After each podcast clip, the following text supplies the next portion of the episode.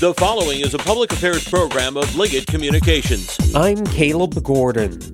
Port Huron voters will head to the polls in just a little over a month to decide the future of the Municipal Office Center.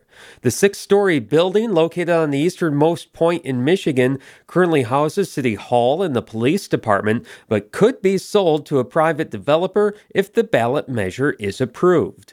Larry Jones of Landmark Port Huron says he's had his eyes set on the building for a while now. That building needs a lot of work. It's got to be bought very, very reasonable in order and and I look at it putting 56 units in there so that we're 700 to 1200 square foot units that they can be sold to the average people. The mm-hmm. average folks can be able to afford them.